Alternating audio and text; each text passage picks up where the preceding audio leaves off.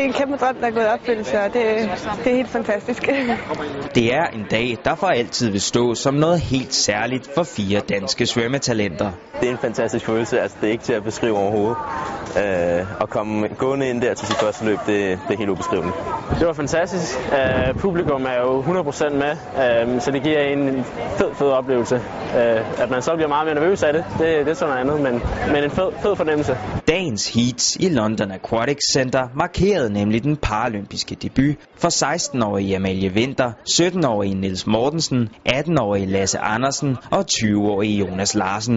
Man er stolt af sig selv, af det man har formået at præstere. Det var helt vildt at komme i og svømme.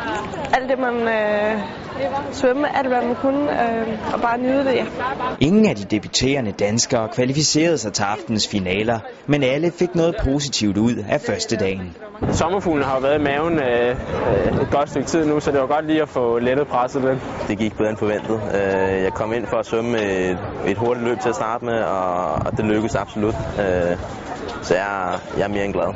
Jeg slog en personlig rekord i dag, og det, og det giver mig og meget positivt uh, feedback, øh, og jeg føler mig ovenpå til i morgen. Allerede i morgen skal flere af de danske svømmere igen i vandet.